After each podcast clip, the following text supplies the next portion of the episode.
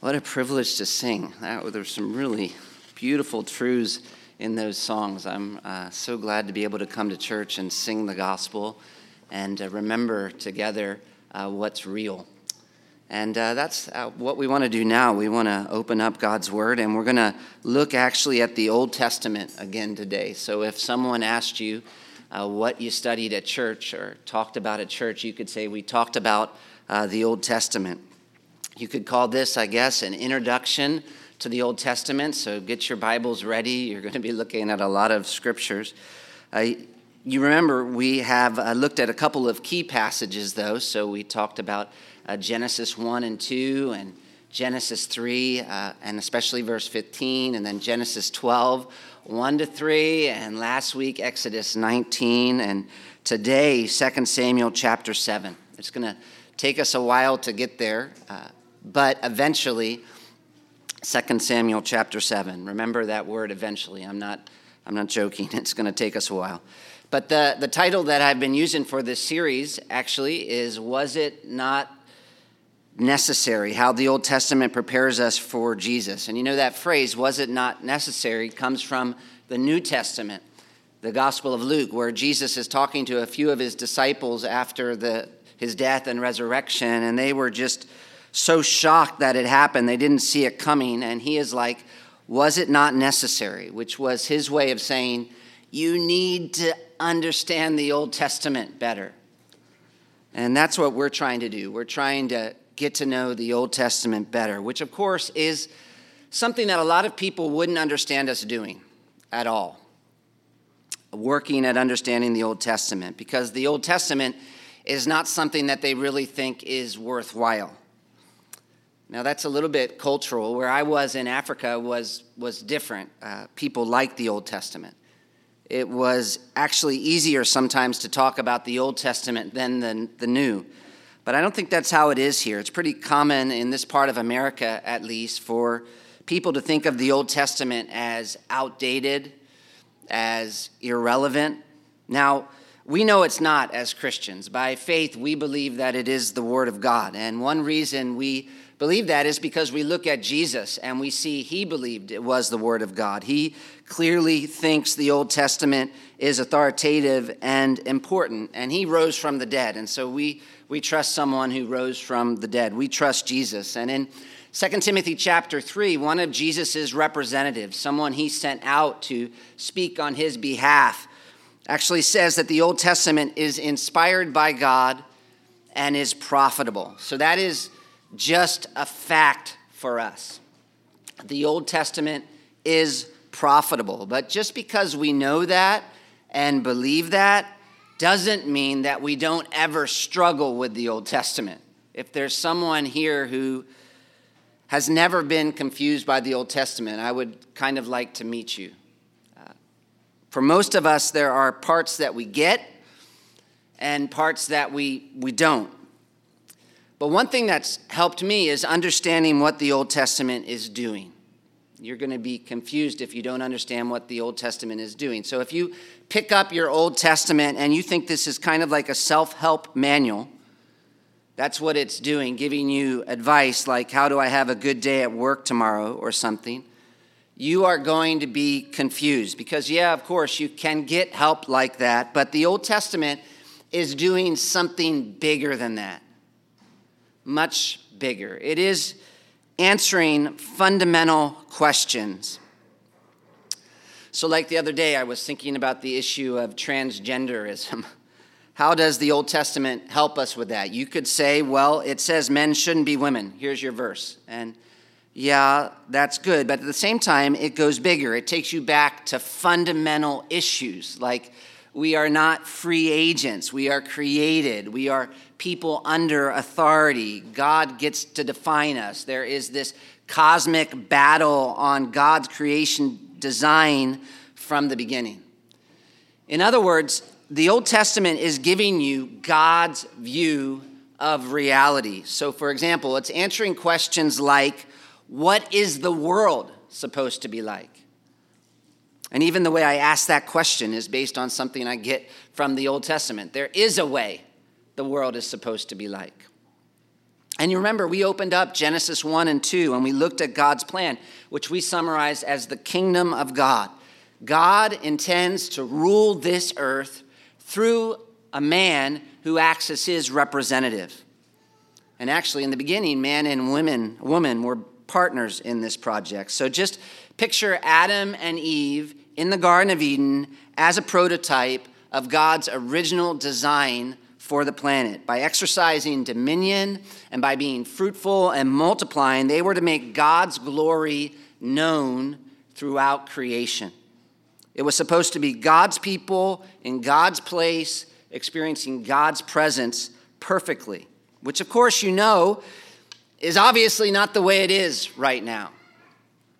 Why is it not like that? That's a, a, second question the Old Testament is answering. And it shows us the answer really quickly in Genesis chapter 3. What's the problem? And really, everybody is looking at the world and trying to answer questions like that. The problem with most answers is that they are way too superficial. The Bible's answer is so much more profound. It shows us that the problem that we have is a lot bigger than we like to admit. For one thing, there is a supernatural component. Though the Old Testament doesn't have a lot to say about that, the New Testament helps us there more. But there is a demonic, evil force in the world that hates God and hates God's people and attacked God's plan from the beginning. And then, of course, man listened. That's the other part of the problem. He refused to trust God and instead wanted to be his own God to define good and evil for himself. And man's rebellion impacted absolutely everything. I mean, you pick the problem in nature, in society, in relationships, and we can trace it back to there. The Old Testament is answering big questions like what is the world supposed to be like? What is wrong with the world?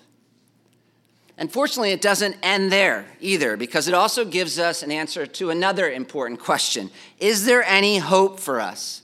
In fact, you could say the Old Testament is fundamentally about a promise.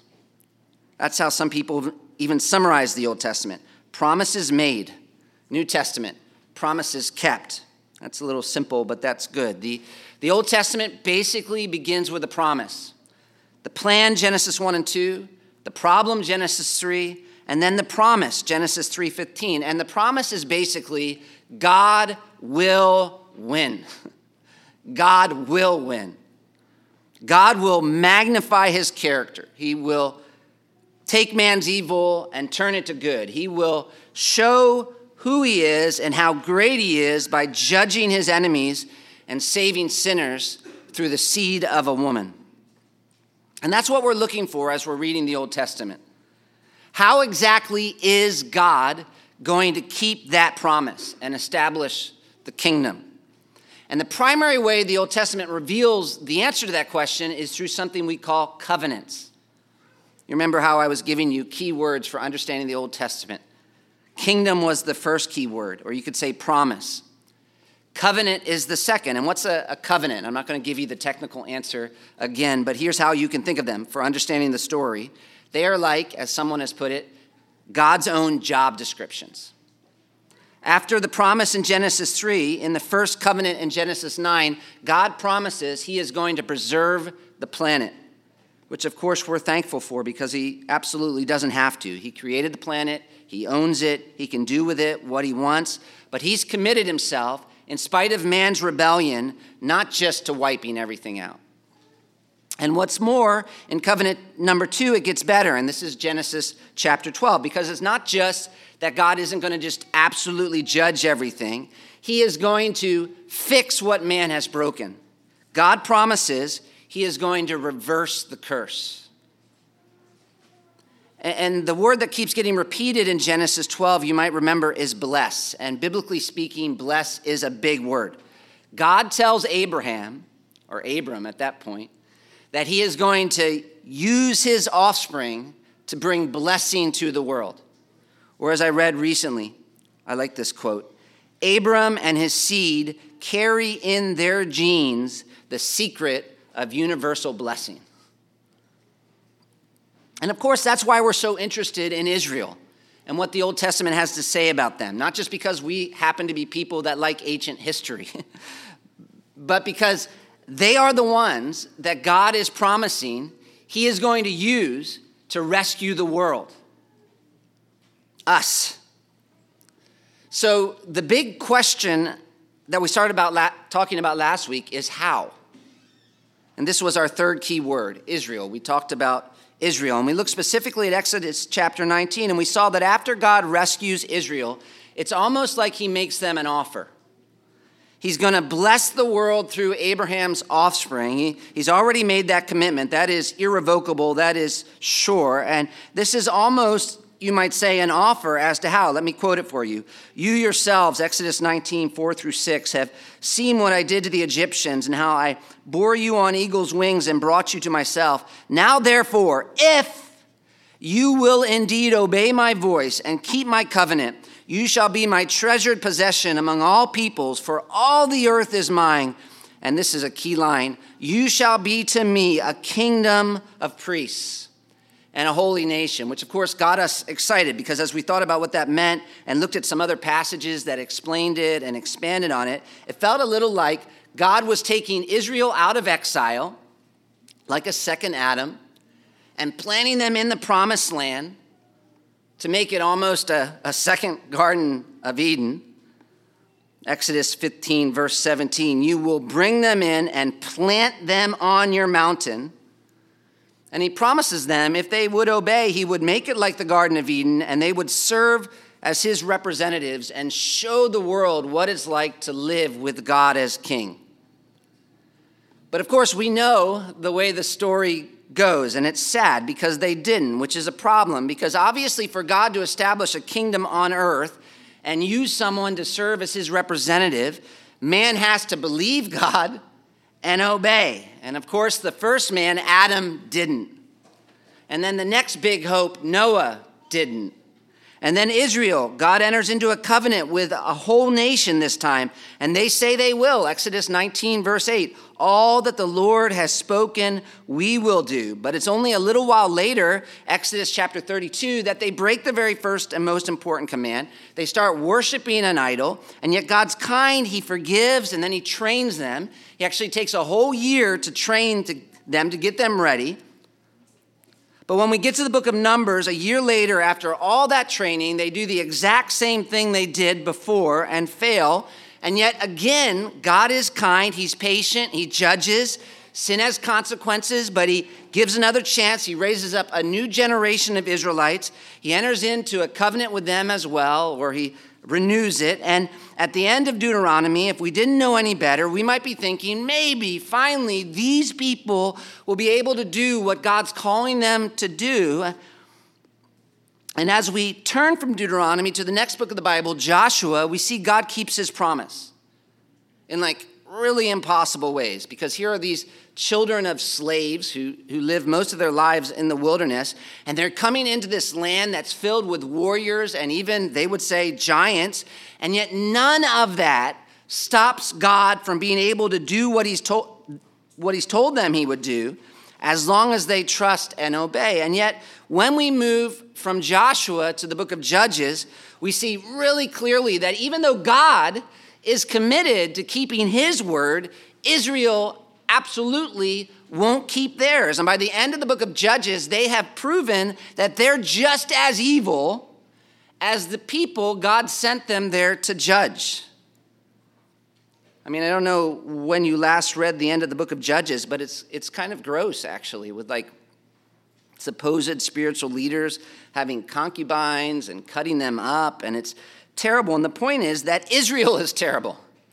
And there is a massive obstacle to them being the ones to establish God's kingdom on earth. And so you're kind of scratching your head if you're following along at this point as you read the Old Testament. And you're looking back at the story and you're asking, is there maybe something we missed? You know?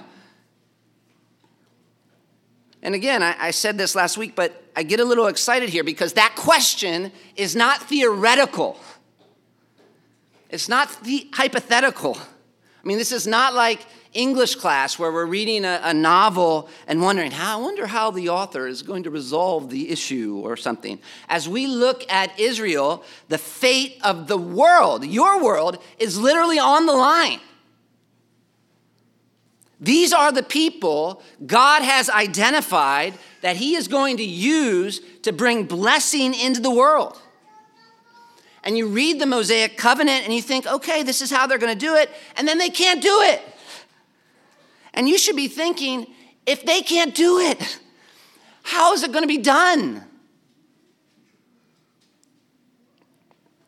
And you know, if you go back to the Pentateuch, that's the first five books of the Bible, you find there are, there are some hints that God already anticipated this problem before it happened.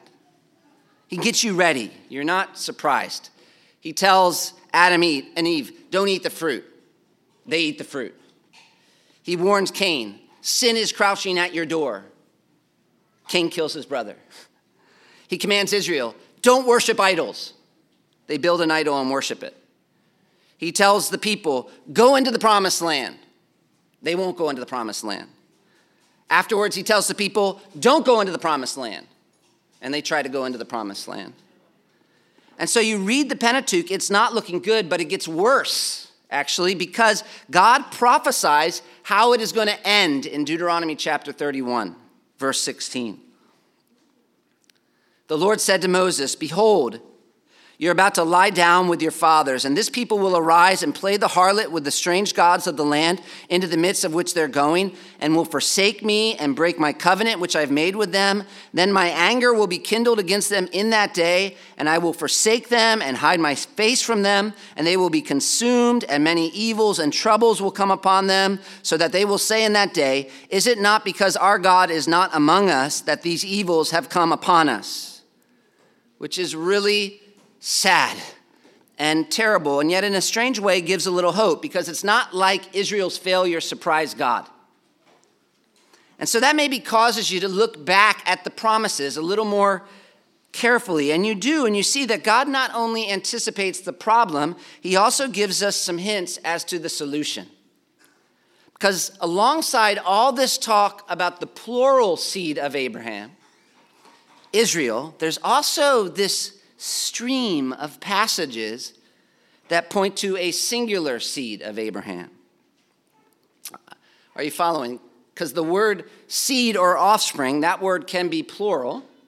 These are my offspring, and I'm talking about all my children. But it also can be singular. This is my offspring, and I'm only talking about one of them.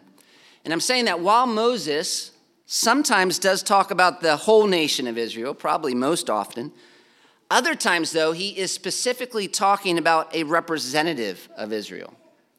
Like, for example, the very first promise, Genesis 3, verse 15.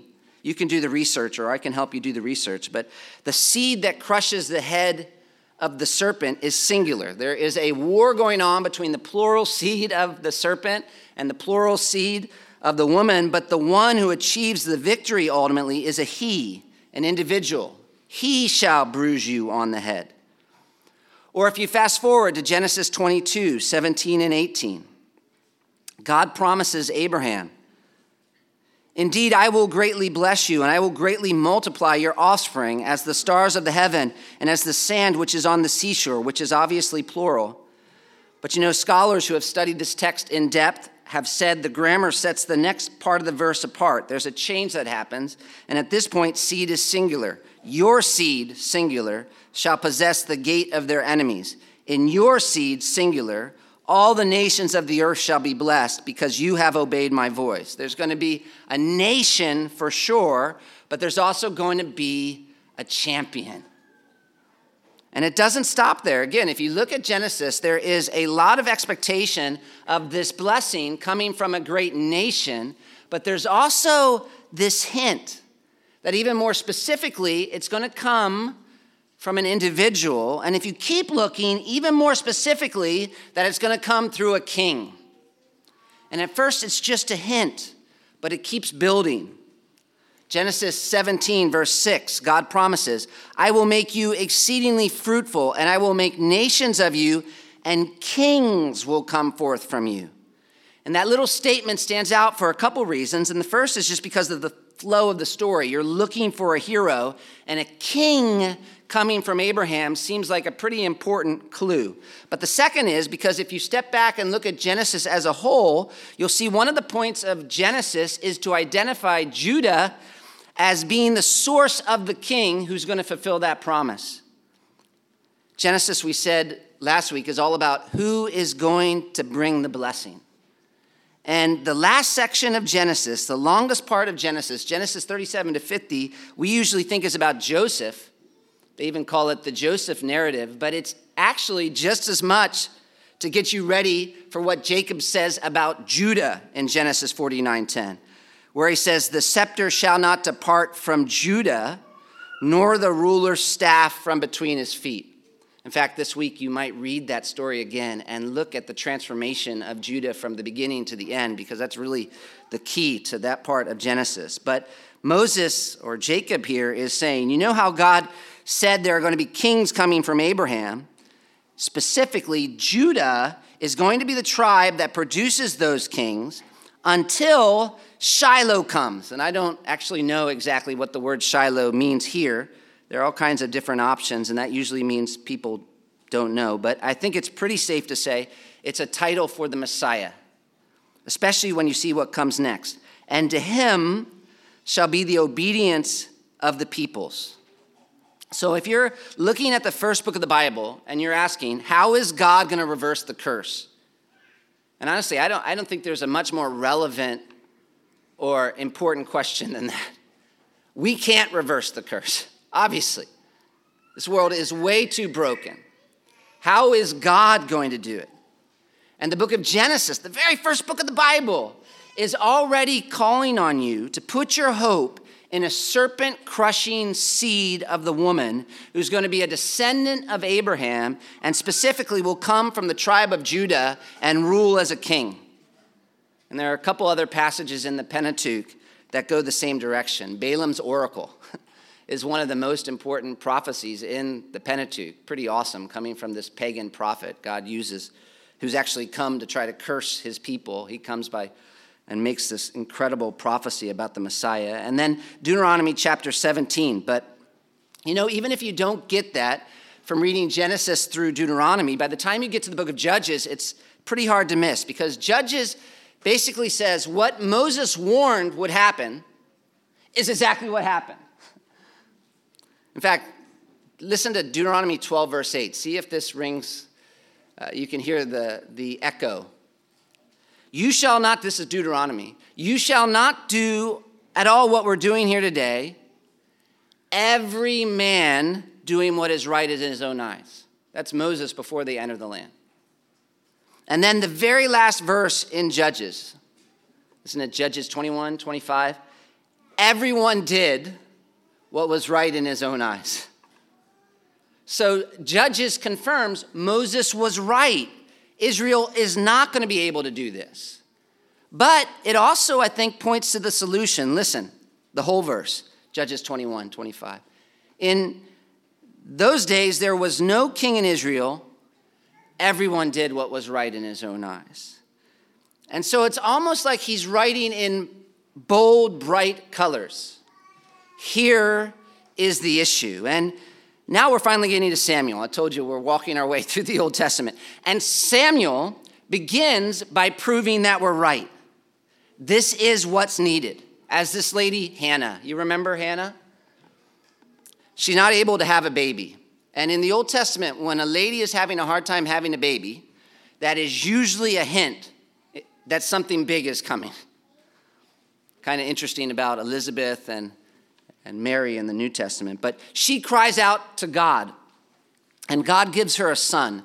And she responds by giving thanks, and her thanksgiving actually ends up being a prophecy that previews the direction of the whole book. You want to understand Samuel, you listen to Hannah's song at the beginning. First of all, 1st and 2nd Samuel are one book. You, under, you listen to Hannah's song at the beginning and David's prayer at the end. That's a preview and a conclusion to the book of Samuel. But Hannah's prayer, she prays in 1 Samuel 2, verse 10 Those who contend with the Lord shall be shattered. Against them he will thunder in the heavens. The Lord will judge the ends of the earth, and he will give strength to his king and will exalt the horn of his anointed. And that's striking because she's not just talking about Israel, she's talking about the whole earth. God is going to defeat all of his enemies and bring peace to this world. And somehow it seems he's going to do it by giving strength to his king, which is a really surprising thing for her to say at this point. Why? Because Israel didn't have a king. And so obviously she's looking at the problems Israel's experiencing and really the world and looking to the future and saying the solution is a promised king. I hope you're starting to get excited. This is, this is really good. The Bible is amazing. And that's pretty much what the book of Samuel is about. It start, it's a theology, it gives us like a theology of kingship. And it starts off by showing us who is going to be the king maker. This king is so important, there needs to be someone miraculously born to appoint him as king. And then it deals with the wrong idea some people might have about why Israel needed a king. As you might think, Israel needed a king because of something lacking in God. And so you know the story where Israel goes to battle against the Philistines and loses, and the Philistines capture the Ark of the Covenant, which represents the presence of God, and actually doesn't just represent it. God's special presence is there in some way. And so it's like God Himself goes into Philistine territory after the whole nation of Israel loses to the Philistines. God goes into Philistine territory by Himself and what happens? If you don't know the story, it's really a fun one to read, but that idol falls down before the Ark of the Covenant. And then eventually, basically, it's like God goes to war against the Philistines all by himself, and they get so scared that they send the Ark of the Covenant back to Israel. And the whole point is that Israel doesn't need a king because God's not able to take care of them or something. And I know I'm doing a lot of summarizing, but this is important. Israel needs a king, not because of a weakness in God, but because of a weakness in them, actually. And so the next big question is what kind of king do they need? Because, of course, Israel, you know, had opinions about this. And they think they need a king like the rest of the nations. And so God gives them one. You know who I'm talking about. Sometimes answers to prayers are actually uh, judgments. if you're praying for the wrong thing. And they were praying for a king like the, the nations, and God gave them Saul. And if you didn't know the whole story, you might think that Saul is the one because he certainly fits the part, and the book of Samuel emphasizes that with all these little, like, almost throwaway descriptions. Like 1 Samuel 9, 1 and 2, this is an introduction to Saul. Saul. Listen to this. Now there was a man of Benjamin whose name was Kish the son of Abiel, the son of Zeror, the son of Bechorath, the son of Aphiah, the son of a Benjamite, a mighty man of valor. He had a son whose name was Saul, a choice and handsome man. And there was not a more handsome person than he among the sons of Israel. From his shoulders and up, he was taller than any of the people. Tall Saul. And actually, funny enough, the town that he's from means hill or high up place. So this is someone who is high. This is someone who is exalted. This is the kind of man you would think would make a great king. In fact, I remember listening to a, a lecture on the book of Samuel, and he was mentioning how we have certain symbols that we normally associate with certain professions. So, like a stethoscope would be a symbol. We see somebody with that, we think of them as a doctor. And the writer of, of Samuel has one of those symbols that you often find popping up with Saul, and that's a spear. And that's the symbol of a kind of king the Israelites wanted. You know who never had a spear, by the way, really, unless he borrowed one or a sword, was, was David. He had like a harp every time you see him. But Saul had a spear, and that's not the kind of king that Israel actually needed. And Saul failed. And if we're tracking with the biblical story, we could have guessed that because Hannah already told us that God's humbling the arrogant and lifting up the lowly. And then beyond that, because he wasn't even from the tribe of Judah. And so you remember how his genealogy over and over made that clear a man of Benjamin, the son of a Benjamite. And that was a different tribe, and it was actually the worst tribe at the end of the book of Judges. And so Saul is not the kind of king Israel needs. And what's Saul's primary problem? You remember? He wouldn't submit to God's law. Same problem Adam had and Israel. And that's when the kingship was taken away from him. And that's important because if we're going to be rescued, the curse is going to be reversed. If that's going to happen, we need a king, but not just any kind of king. We need a king who will obey God's law. And so, after telling us a bit about the wrong kind of king, the book of Samuel moves on and introduces us to David. And I'd say that's the fourth big word for understanding the Old Testament. Those of you who like uh, outlines, this is like a super long sermon over weeks, but one, kingdom, two, covenant, three, Israel, four, David. And David is one of the most important persons in the entire Bible.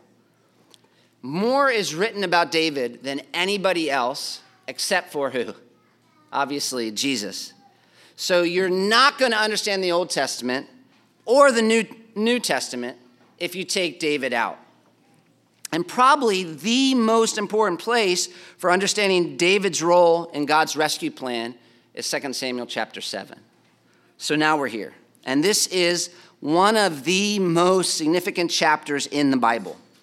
And I could give you quotes. Like I saw somewhere someone said, if you had to pick three texts, someone says, okay, give me three passages. You only have time to talk about three passages from the Old Testament to explain the whole thing. What three texts would you pick? Well, this should be one of them. Another person said, it's a virtual summary of Old Testament theology. And one reason they say that is because it introduces us to the Davidic covenant. You remember the Abrahamic covenant? Where? Any kids know this? Any kids still with me? Abrahamic covenant rhymes with Genesis. Genesis rhymes with Welv. That's not really a rhyme, is it? 12. And Mosaic covenant is where? I think a kid can get this or an adult. Rhymes with um, Exodus, Exodus 19. And now this is the Davidic covenant, 2 Samuel chapter 7. And you could say this is the most important one of them all. And we're actually just going to fly through it. But it starts in verses 1 through 7 by making clear who David is not. So that's first. We want to understand David's role. He's obviously important, and that starts first with understanding who David is not. And this is important because David is big. And if you hadn't read the Bible before and you were looking for a champion, I could see you might kind of think that it could be David. And I, I don't know, maybe even David sort of thought that as well. But the first few verses of this chapter make it clear that that's not the role he's going to be playing. Verse 1. Now it came about when the king lived in his house, and the Lord had given him rest on every side from all his enemies. And the king there is David. But for the first few verses, the writer just calls him the king, probably because he's, he's wanting our minds to be focused on kingship. We're thinking about kings. We know the answer is going to be a king. And what word in that verse tells you we're going to be looking at a pretty important chapter when it comes to kings, like already? What word there should make you be like?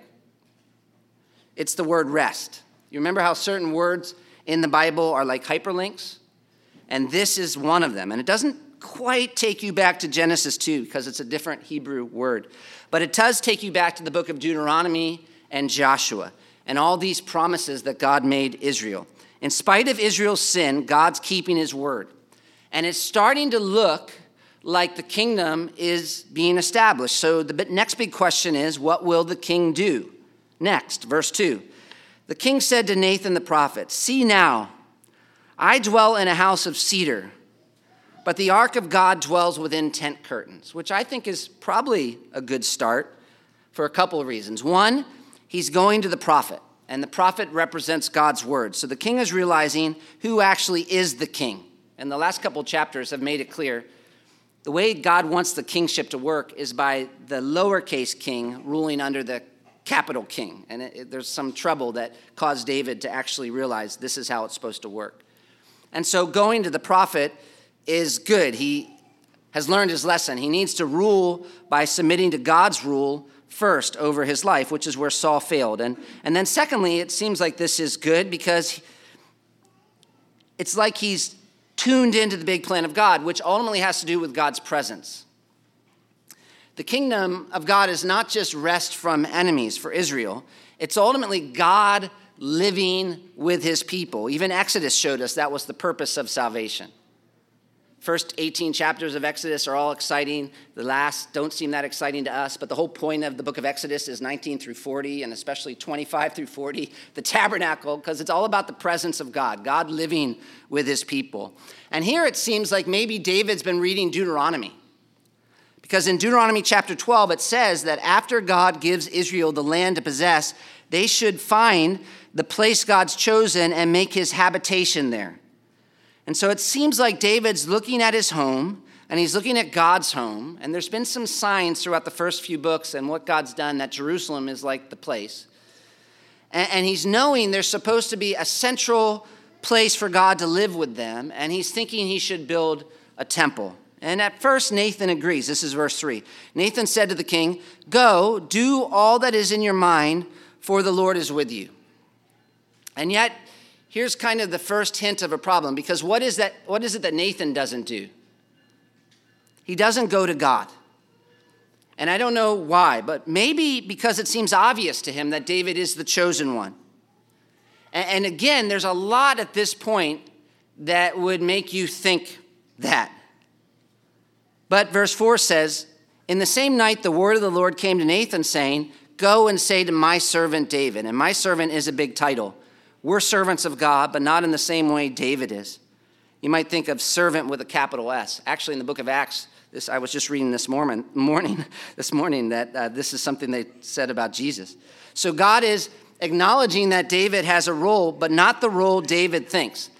Thus says the Lord, Are you the one who should build me a house to dwell in? And that's in question form here. Uh, one of the things you do as you read this story is you compare it with Chronicles, because Chronicles has the same story in it. So, a really good thing to do is print out 2 Samuel chapter 7, print out the same passage in Chronicles, and then you compare them. And in, because uh, it helps you understand why are they saying things the way they're saying them. And in Chronicles, it's not a question, it's a statement. He just says, You're not the one to build my house. So that's almost like a, a, a, girl who's being asked out by a boy. She's saying, You are not, I am not going out with you. This is more like a boy coming to the girl and asking her out, and she says, Do you really think I would go out with you?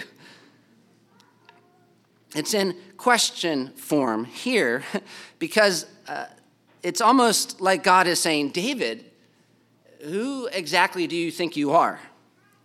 And to understand why God asks it like that, I think you have to go back to God's plan with Adam. So you remember Adam had the Garden of Eden, that was like the first temple, and he was a priest king there, and yet he failed. And so God starts making promises about this seed who is coming to bring blessing to the world. And throughout Genesis, he chooses individuals. He gives the same commission he gave Adam. And he says to these individuals in Genesis, uh, I, I bless you, be fruitful and multiply, and all that. And you know what they do immediately after that, each time except for one. Almost every time God comes to someone who is the seed, the person who's the next step in the plan, and he affirms that to them and gives them the same commission he gave Adam to, to establish the kingdom, they, uh, they build a tent on a mountain, or they pitch a tent on a mountain, build altars, and worship God.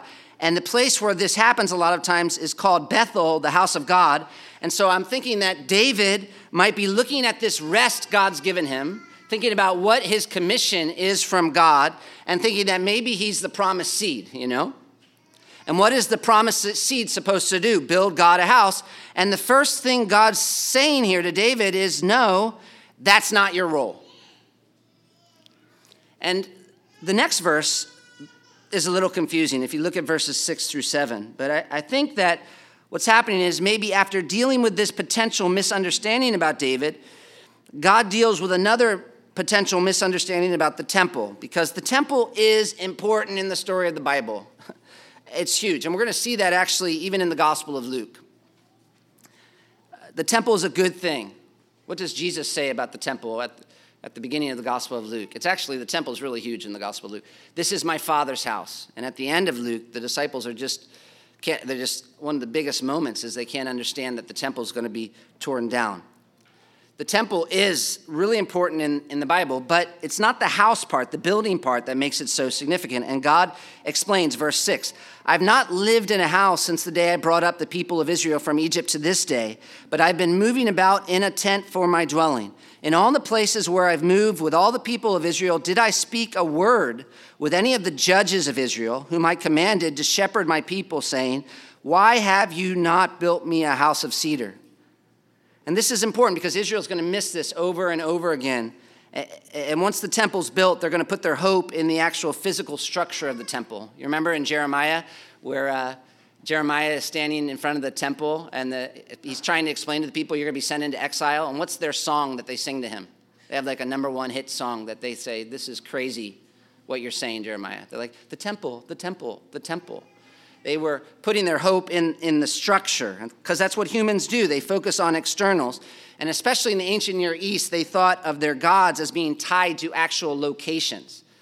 And, and, and so God's going to want a temple. The temple is going to become uh, really important, but David is not the one to build it. And so God takes this moment and explains something that's going to be fundamental for understanding its significance long term, God is not limited in any way. And so the purpose of the temple is not because of some need in Him, as if He needed a place to live. It's actually more for us. It's a way for us to experience the ultimate blessing, which is God's presence. And if we look to the book of Revelation, this is where God's plan is headed a cosmic city temple where His people experience His presence perfectly.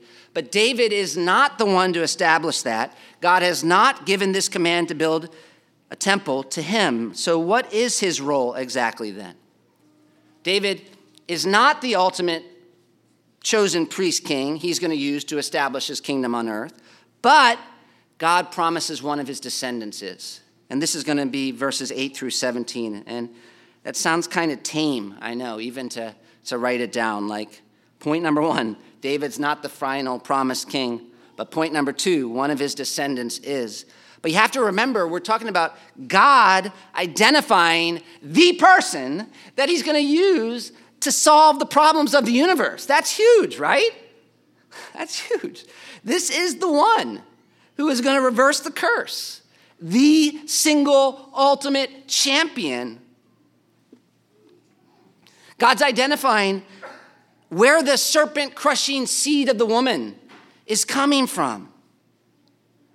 And I think we see how big this is as we look a little closer at the promises he makes David. Verse 8 Now therefore, thus you shall say to my servant David, Thus says the Lord of hosts. And Lord of hosts, hosts think armies, Lord of armies. And it's just a reminder at the beginning that God is going to be able to do what he's promising. I took you from the pasture, from following the sheep, that you should be prince over my people, Israel. And what word doesn't he say there, actually, that you might expect? Because he said the word a bunch in the first seven verses. He doesn't say the word king. Prince is actually a leader here. And maybe that's because he doesn't want there to be confusion as he's going to start talking more, about the coming king. David's a leader, he's not the ultimate king. And yet he starts by reminding David that the reason for his success is not his strength, but God's. Verse 9. And I have been with you wherever you went and have cut off all your enemies before you. Which sounds a little bit like what? What other covenant? How does another covenant? Sounds a lot like the uh, Mosaic covenant, the covenant he made with Israel, how it begins. Only now he's making a covenant with one person, David. And look at his first promise. And I will make for you a great name. You know, it's, it's insignificant how often when the Bible's about to, when God's about to say something significant, he quotes himself. so even most of Jesus' words on the cross, Jesus is actually quoting the Old Testament. But here, God is quoting himself I will make you a great name. Where did he say that before? Who did he say that to before? Can you remember? Genesis 12. This is the promise he made to Abram. And what's happening is God is taking the promise of blessing he's going to bring through Abram, that huge reversal of the curse, and now he's giving it specifically to David and his descendants. As one man puts it, this anchors the Davidic covenant in the progressive unfolding of God's promises to Abraham. By attaching to David the promises he made to Abraham, God indicates his intention to bring his kingdom intended for Adam, promised to Abraham, and organized at Sinai through David. So this is big. In fact, one of my professors preached a sermon on this passage, the Davidic covenant, and he titled it, The One Covenant to Rule Them All. Where do you get that language from? The one covenant to rule them all. It's a great sermon. You, you, I, I sent the link in that email. You need to listen to it. He's getting that language from the Lord of the Rings. you know, the book or the movies, The Lord of the Rings. There are these powerful rings, but one ring in particular was the most powerful. And if you had that ring, you had control of all the others. And he's saying this covenant that God is making with David here is the ultimate covenant. The one who is able to fulfill this covenant is the one who is going to be able to fulfill all the covenants. And you get that idea here definitely in 2 Samuel 7, but you get it even more clearly if you read the prophets later, because what happened with this chapter is that God raised up prophets later to explain it. And actually, most of the Psalms is uh, so much of the Psalms is explaining the Davidic covenant. Try to read the Psalms thinking about David as explaining the Davidic covenant, because that's what most of the Psalms are, are, are doing. And, and really, what's happening is they take these hints that we find in this chapter and bold printing them. David is going to have a great name because it's going to be someone who comes from David's family that ultimately fulfills the Abrahamic covenant first. Second, and I will appoint a place for my people Israel and will plant them so that they may dwell in their own place and be disturbed no more, which sounds like the promise God made through Moses back in Exodus 15. You will bring them and plant them in the mountain.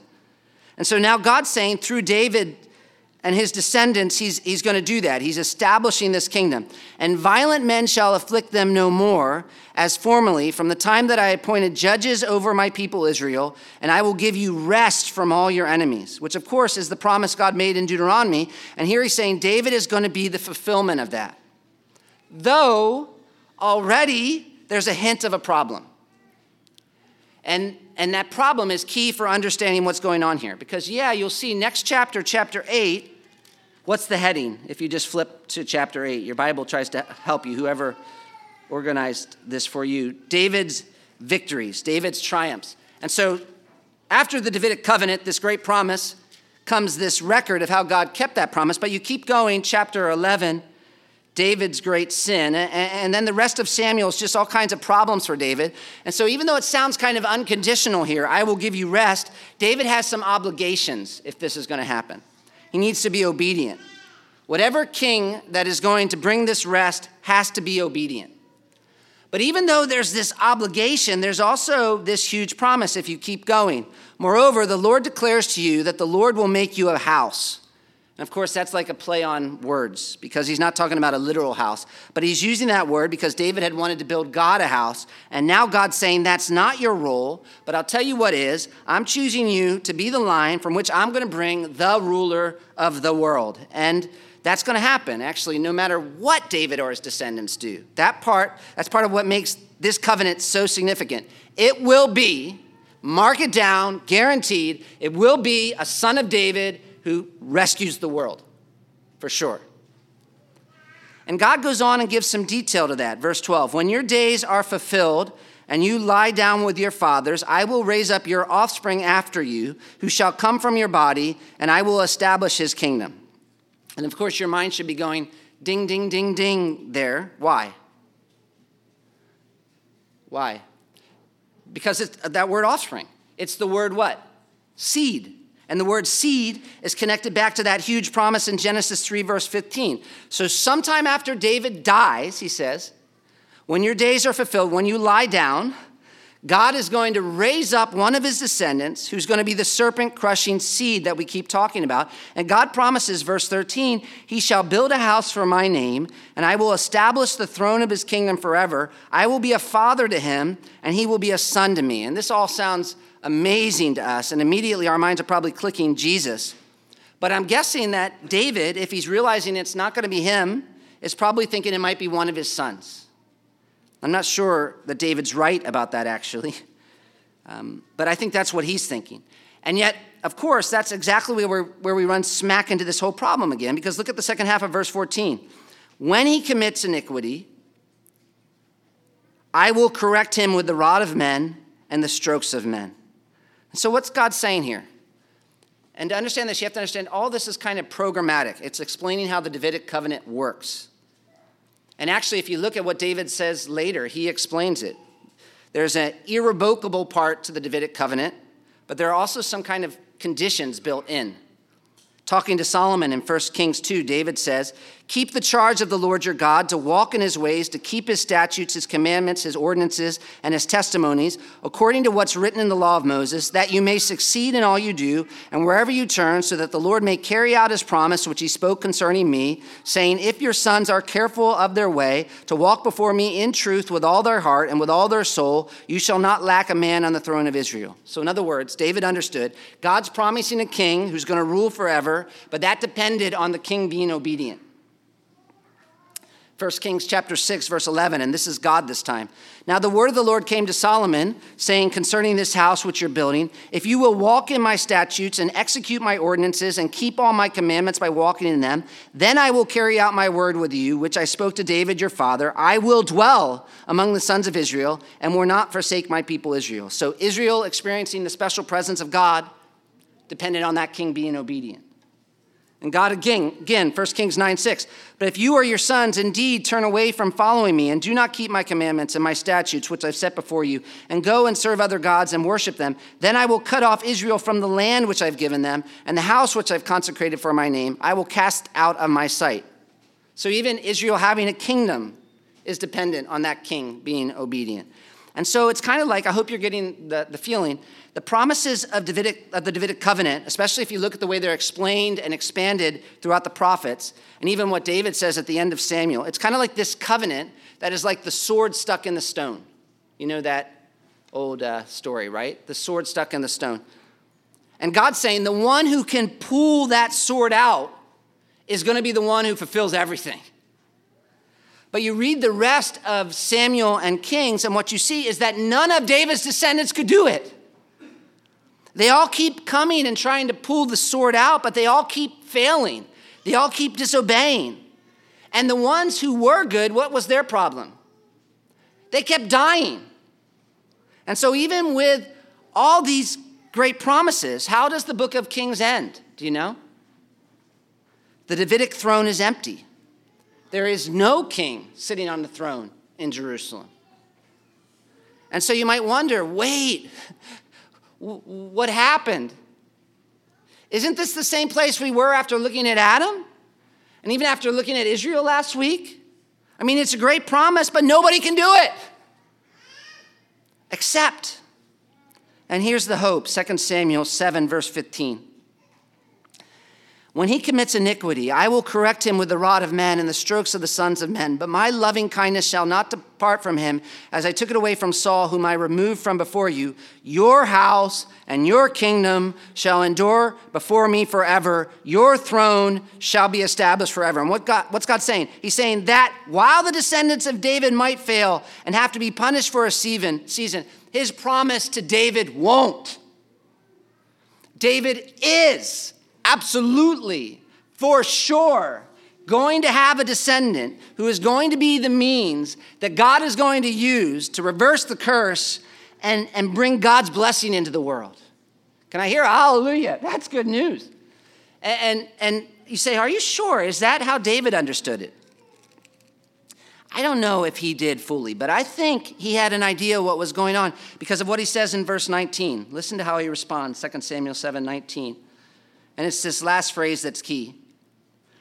And yet, this was a small thing in your eyes, O Lord God. You have spoken also of your servant's house for a great while to come, and this is instruction for mankind, O Lord God.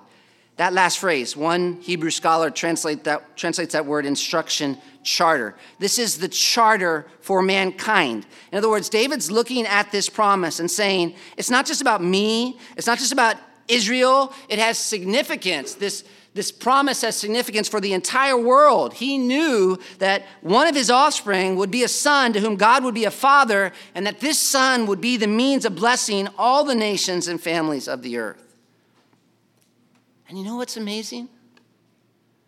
What's amazing is that while David might have had just a little glimpse of what's coming, you're even more blessed.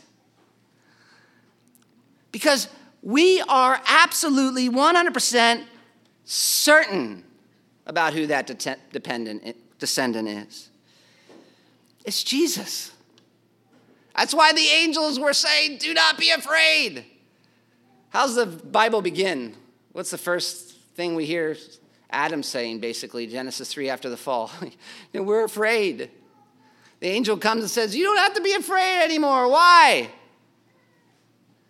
Because to you is going to be born a son of David.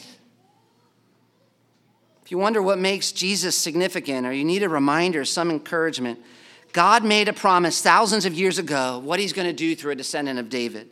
He promised someone is coming that he is going to use to reverse the curse, to do what Adam should have done, to fulfill the promise to Abram, to defeat his enemies, to establish a cosmic temple for his father to dwell in. And that's Jesus. And that's not just something for you to just go away and say, oh, isn't that interesting? Isn't that interesting? That's news you need to respond to.